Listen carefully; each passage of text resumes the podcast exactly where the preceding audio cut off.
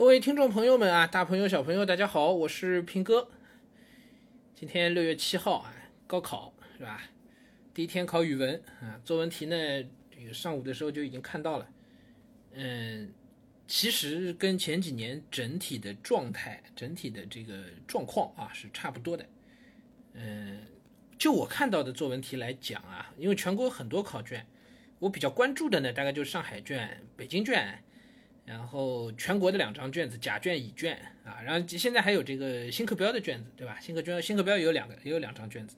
基本上我就看了这算是六个作文题吧，哎，不出意外啊，呃，上海的作文题保持了一贯以来的高水准，这个题目绝对是有高人，哎，出的真是好，真是好。但是除了上海卷以外的其他的作文题呢，说实话。都不太好，都不太好。我先把题目都读一下啊，有些家长可能还不太知道，是吧？已经有群里面在跟平哥说，哎呀，平哥点评一下吧。其实不瞒你们说，还有那个媒体来采访，媒体来找我说，哎呀，那平哥聊一下这个作文题，倒也不是不能聊啊。但是呢，平哥作为一个这个教小学作文的老师，是吧？来聊高考作文题。呃，别人可能觉得我够格，我自己倒是觉得实在也有点瘆得慌。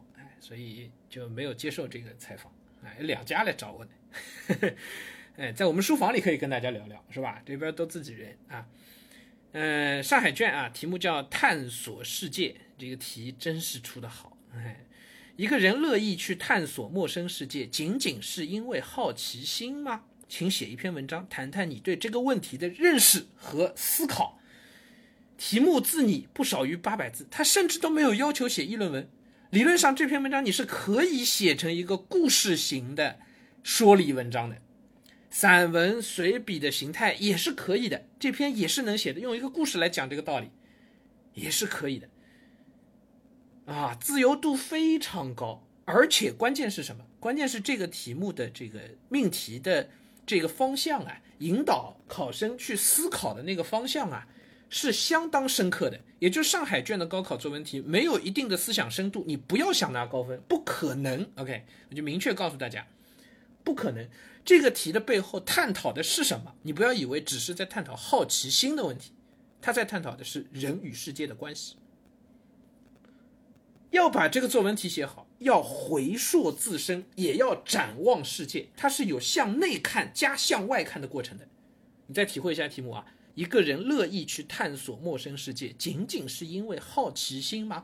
好奇心是发自内心的，这是我们回望，包括前面的乐意，乐意是发自内心的，从心里的感受生出来的，对吧？从心里生出的感受，对不对？乐意和好奇心都是一个人回望自己，所谓叫个体素养。我们一直讲人应该要保持好奇心，这是从个体素养的角度，它是人内心的东西，然后探索陌生世界。这不就是人和世界的关系吗？回溯自回回溯自身，回溯自我和展望世界之间的关系，这两者之间的关系其实是非常辩证的。一个人只有自我，他可能会隔绝世界，比如陶渊明；一个人拥抱世界，他有可能丧失自我，比如说很多在酒桌上觥筹交错的人，官场上溜须拍马的人，丧失自我的，他每天晚上躺在床上。睡不着的时候，那个时候才回到自我的状态中。他每天都戴着假面具，他是在探索世界啊，他是在面向世界的，但是他丢失自己了。这个题的本质不在好奇心上。我说这个题好，他的思想深度就在这个这里。他要去展现出一种辩证的个人与世界之间的关系。你如何看待世界？换句话讲，我作为一个阅卷老师的话，我完全可以通过这个考生的这篇作文来看出，在他的眼中。在他的观念里面，他的价值观、他的世界观、价值观的这个这个价值体系里面，他如何看待这个世界，完全是能看得出来的。他对世界有怎样的认知？有些认知可能是非常浅薄的，那就是讲来讲去就是好奇心去探索世界。人和世界的关系远不止这么简单。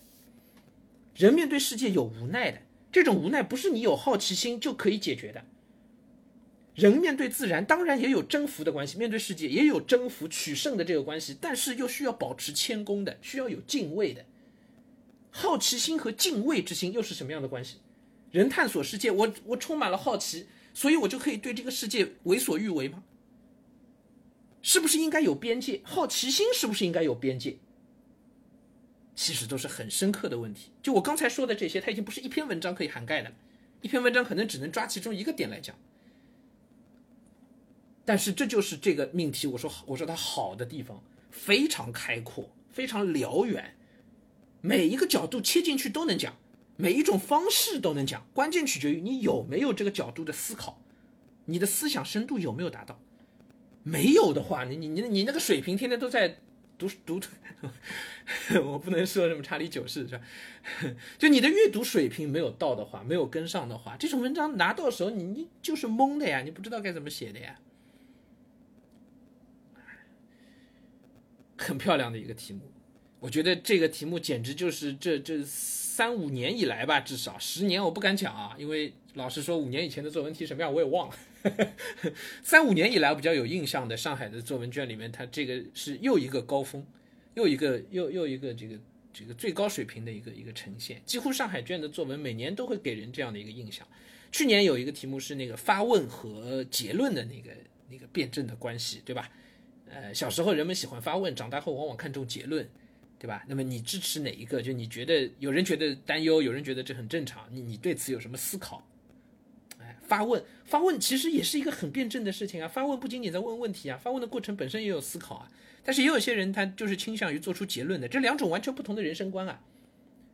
所以你从这个角度去看上海卷的这去年的题目和今年的题目，它一以贯之的。去年的题目在人生观上面，发问是一种人生观，做结论是一种人生观。领导都是要做结论的，是吧？探索世界的人，马斯克是吧？搞人工智能的奥特奥奥特曼是吧？他们都是要他们都是要发问的，对不对？学者学者是不做结论的，学者最重要的事情是是发问，包括艺术家，探索人类边界的人，实际上都是在发问的，不是在做结论的。无数艺术家讲过、表达过同样的意思，毕加索、呃，伦勃朗应该都都表达过同样的意思，就是我我不喜欢我我没有结论，我只是想要发问，我只是有问题，我对这个世界有疑问，我对人生有疑问。他们在不断探索人类的边界，所有科学家都是这么干的，啊，科学的进步都都是如此的。乔布斯发明 iPhone 手机就是不断的在提问的，OK，但是不是说这就一定？只有它是最好，做结论也是一种人生态度。甚至推而广之的讲，东西方文明、农业文明和海洋文明之间的差别，可能也在于发问和结论之间的区别。这去年的作文题，但这个作文题基本上是在人生观的这个这个层面上，它不够辽远，但其实已经很好了，已经很好了。应该讲是全国卷其他的这个作文命题、高高考作文命题的水平，它脱了鞋子跑两年都不一定跑，就就就都追不上的。然后今年这个这个题目，乐意去探索陌生世界，仅仅因为好奇心吗？这个问题很简单，我们每个人都可以有一个自己的答案，但是你要言之成理，把你的那个那个回答说的有道理，做不到。各各位家长，你们听节目自己可以想一想。我们都觉得，哎呀，这个人乐意探索，一个你们家孩子乐意探索世界，东也要玩，西也要玩，你一定会觉得，哎，就孩子很有好奇心。但是题目的问题是，仅仅是因为好奇心吗？有没有别的原因让一个人乐意去探索陌生世界？有没有可能有责任感在里面？有没有可能有有有其他，比如说乐趣的因素在里面？有没有别的？啊，很漂亮的题目，就是去年那个发问和结论的题目，是我一拿到，我基本上脑子已经很清楚该怎么写套路。如果要套路的话，可以什么样的套路？一拿到题目就有，但今年这个题目是真的颇费一番思量，是值得再好好思考一下，才才能够，我觉得我才能够把它写好的，啊，这个难度不小啊，这个题目，啊，我们重点讲上海卷的，重点分析上海卷的题目，因为真的是个好题目啊，非常佩服，这背后显然是有高人，这个这个题目没法猜的，没法套作文的，你怎么准备啊？你准备一篇，所有呃这个题库里面能准备的这个。呃，议论文都套不上去的，通通都套不上去，失效的都是，失效的，哎，上海卷啊漂亮。然后接着说北京卷，哎呀，其实也没什么好说的，北京卷，北京卷题目叫这个续航，它应该是两个题目，一个是微写作吧，是吧？啊，这个这两个题目应该都是大作文，大作文就一个是续航。续航嘛，就是继续开了。青春续航，他给了给了例子了，叫青春续航，科技为经济发展续航。这个我说的不好听，这种文章写出来都是一篇公务员考试的申论。什么科技为经济发展续航，这跟文学有什么半毛钱关系？跟跟语文有真是，哎呀，真是没什么关系了，就是续航，是吧？嗯，我们为我们是革命事业的接班人，是吧？为革命事业续航，这不就是续航了吗？你照这么写就没错了。是吧？这其实是很糟糕的题目啊，真的很糟糕的题目啊。那还有后面一个题目稍微好一点，稍微好发挥一点，文学性稍微有有那么一点啊，不能叫强，文学性稍微有那么一点。亮相，舞台上戏剧戏曲演员有登场亮相的瞬间，生活中有许多亮相时刻。好，接着举的例子，国旗下的讲话，研学成果的汇报，新产品的发布，每一次亮相都受到众人关注，每一次亮相都会有一段故事，这挺好的一个题目。亮相范围可以很宽的。但是他这几个例子给举坏了，什么讲话呀、汇报啊、发布啊，那都是这个体制内的一套东西，是吧？一下子把拿到题目的学生啊思路给限制住了。他这个什么讲话、汇报、发布，它其实是同一类，同一类亮相，在众人面前发表演讲的这种亮相。实际上，亮相是很宽的一个词，很宽的一个词，它不仅仅是在众人面前有所表现叫亮相啊，不不不不能仅仅这么来理解的。你稍微放宽一点，哎，这个神舟飞船上天。是不是一次中国人在世界面前的亮相？是不是？举办奥运会是不是中国在世界面前的亮相？是不是？他这个什么讲话、汇报、发布都是一回事情，他没有就题目给到的那些例、那些范例啊，没有去打开考生的思路，相反是限制了考生的思路。我相信一大批考生拿到这题目之后，最后写来写去都是根据他这个来写的。你有那个思路，你想到我刚才说的，你都不一定敢写。反而被限制住了，这个都是我觉得是命题失败的这种这样的作文题啊，命题失败的。然后看全国卷嘛，全国卷有一第一道全国甲卷是吧？现在叫以前是一类，以前是全国一卷吧，叫一二卷啊。呃，现在甲卷，甲卷是人们因技术发展得以更好的掌控时间，但也有人因此成了时间的仆人。这句话引发了你怎样的联想和思考？各位，拜托，这个题目没有什么联想和思考，它这句话直接就是结论。然后你不过就是你你选左边的结论还是选右边的结论？有些人更好的掌握时间，有些人成为时间的仆人。你最后不偏不倚的，就是给一个中庸的一个一个判断，一个一个所谓的联想和思考就好了。这个是假联想、假思考，因为它规定的太死了，它没有那种辽阔的感觉。OK，不像上海卷的那个题目是就是怎么写都可以，它没有预设观点，可是在这里直接把甲乙两种观点预设给你了。说实话，这篇文章，一个优秀的初中生就能写了。一个优秀的初中生，中考就上海的一些市重点水平的那帮孩子，考能考市重点水平的那帮孩子，就大概初中就已经够够写这个这个作文了，出来不错的应该。哎，出来文章就应该不错了。这个他完全预设了嘛，就两种嘛，还能你能给我变出第三种来？变不出第三种，那什么联想与思考呀？这假联想假思考呀，这个是，是吧？再来一个啊，全国乙卷一花独放不是春，这题目是一样的。全国甲卷、乙卷两个命题的思路都就就问题的毛病都是一样的，我就我就直说了吧，毛病都是一样的。一花独放不是春，标题即中心，各位对吧？标题即中心，那还发挥什么呢？不要发挥了呀，我就顺着命题人的思路往下写呀，直接一篇作文就套上去了呀。像衡水中学这种。高考复习的高中学习复习的这个水平的话，这种题目都准备过的呀。一花独放不是人家多常见的一个主题啊，这模板化、固定化中心思想呀，这样的中心思想，我题目都不用看，题干都不用看，直接一篇文章就可以上去了。吹灭别人的灯，并不会让自己更加光明；阻挡别人的路，也不会让自己行得更远。这两句话本身是同一个意思。一花独放不是春，百花齐放春满园。如果世界上只有一种花朵，就算这种花朵再美，也是单调的。以上两则出自习近平总书记的讲话，以生动形象的语言说出了普遍的真理。这我没有反面观点了呀，没有办法写反面观点呀，对吧？这叫什么 political correction 是吧？这事情没有办法发挥了，那 我就不评价了啊，我就不评价了。这个就是一篇应试作文，标准套路式的应试作文啊，就太简单了，太简单了。这个恐怕是连中考。上海卷的话，上海的话就中考作文的水平都够不上的这个这个这个题目啊。新课标一卷，新课标一卷叫叫什么？好的，叫故事是吧？故事的力量啊，故事的力量。好的故事可以帮我们更好的表达和沟通，可以触动心灵，启迪智慧。好的故事可以改变一个人命运，可以展现一个民族的形象。故事是有力量的。好，这个题目是，呃，上海卷以外，我看到现在大概这六个题目里啊，还算是不错的一个题目。故事是有力量的，呃，的的确确，故事是有力量的。呃，你要能有，你要能理解故事是有力量的，你必定曾经被故事打动过。哎，它是能够引发内心波动的，能够产生一定的共鸣的。那么这篇文章里要你把这种共鸣，把这种故事的力量给它呈现出来，呃，不好写的。真的不好写的这个题目，但是它的不好写，我觉得是难度上的升高，而不是广度上的扩张。上海卷的那个好奇心、人与世界的关系，那是广度上的扩张，对思想深度有要求。这个题目其实对思想深度没有什么要求的，它是在表达一个固定的东西，就是而且中心其实也是固定的，叫故事有力量。那你必定是写那种被感动的那个那个故事，去描述那样的瞬间。然后是，或者是换一种写法去分析其中的原因等等，但但但中心思想是固定的，哎，其实写作的范围也基本上是是是固定的。OK，而且这个故事说实话，这背后还是有这个 political 的一些东西在里面的。嗯，我看到有题目解析，还是用了党的二十大报告，党的二十大报告。呃，说加快构建中国话语和中国叙事体系，讲好中国故事，传播好中国声音，展现可信、可爱、可敬的中国形象。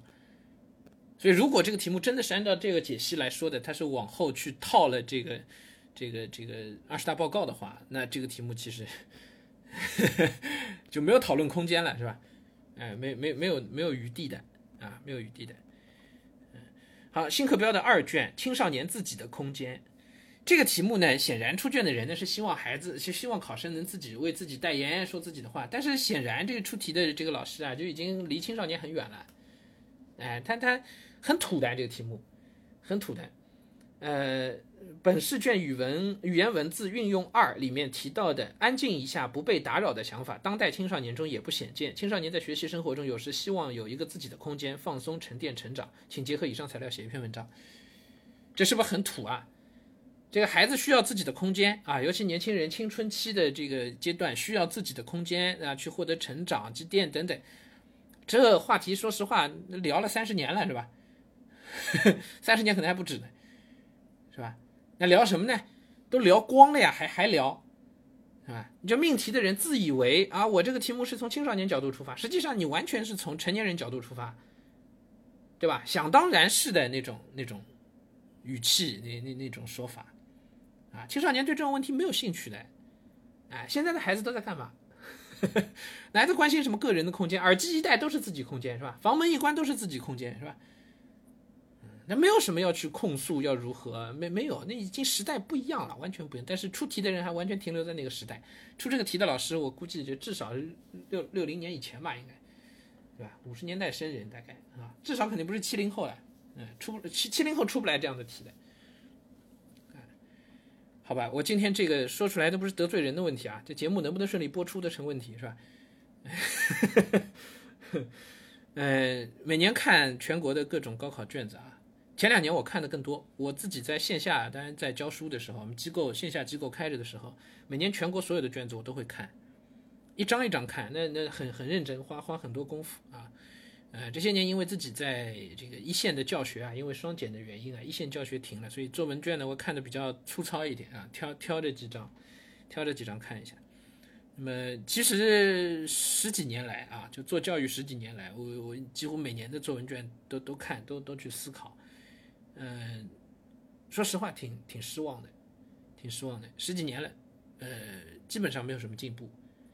哎，新课标的卷子。从出来开始就总体上比全国卷会会会好一点啊，像北京卷很典型的啊，十几年了一点进步没有啊，呃，永远是政治挂帅，啊，我不是说政治挂帅就不对啊，嗯，但是十几年了每篇作文题偏偏主打政治，这个实际上应该放在政治考试里，是吧？语文学习从教材到考题的政治化这个问题聊了聊了。四十年、五十年了吧，是吧？聊到现在了，啊，叶开老师专门写过相关的书，很多语文教学一线的老师都写过批评的文章，是吧？圈外的很多人也都为这个事情来发过言，啊，十年前、二十年前语文教育的问题在全中国讨论的非常热烈，反对过于政治化，是非常明确的这个教育行业的主张，是吧？但是北京卷十几年，嗯，一点进步都没有，啊，挺糟糕的，挺糟糕的。但是也同样啊，也是一个大大大城市。我们看到上海，上海卷的这个高考作文，年年让人眼前一亮，哎，题目出的是真好，基本上没有掉过链子。我印象中大概二零还是二一年有过一年那个水平一般般啊，二零还是二一年是吧？有过，但总体上是是持续在进步，哎，水平相当高，啊，水平相当高，好吧？大概是这样一个情况。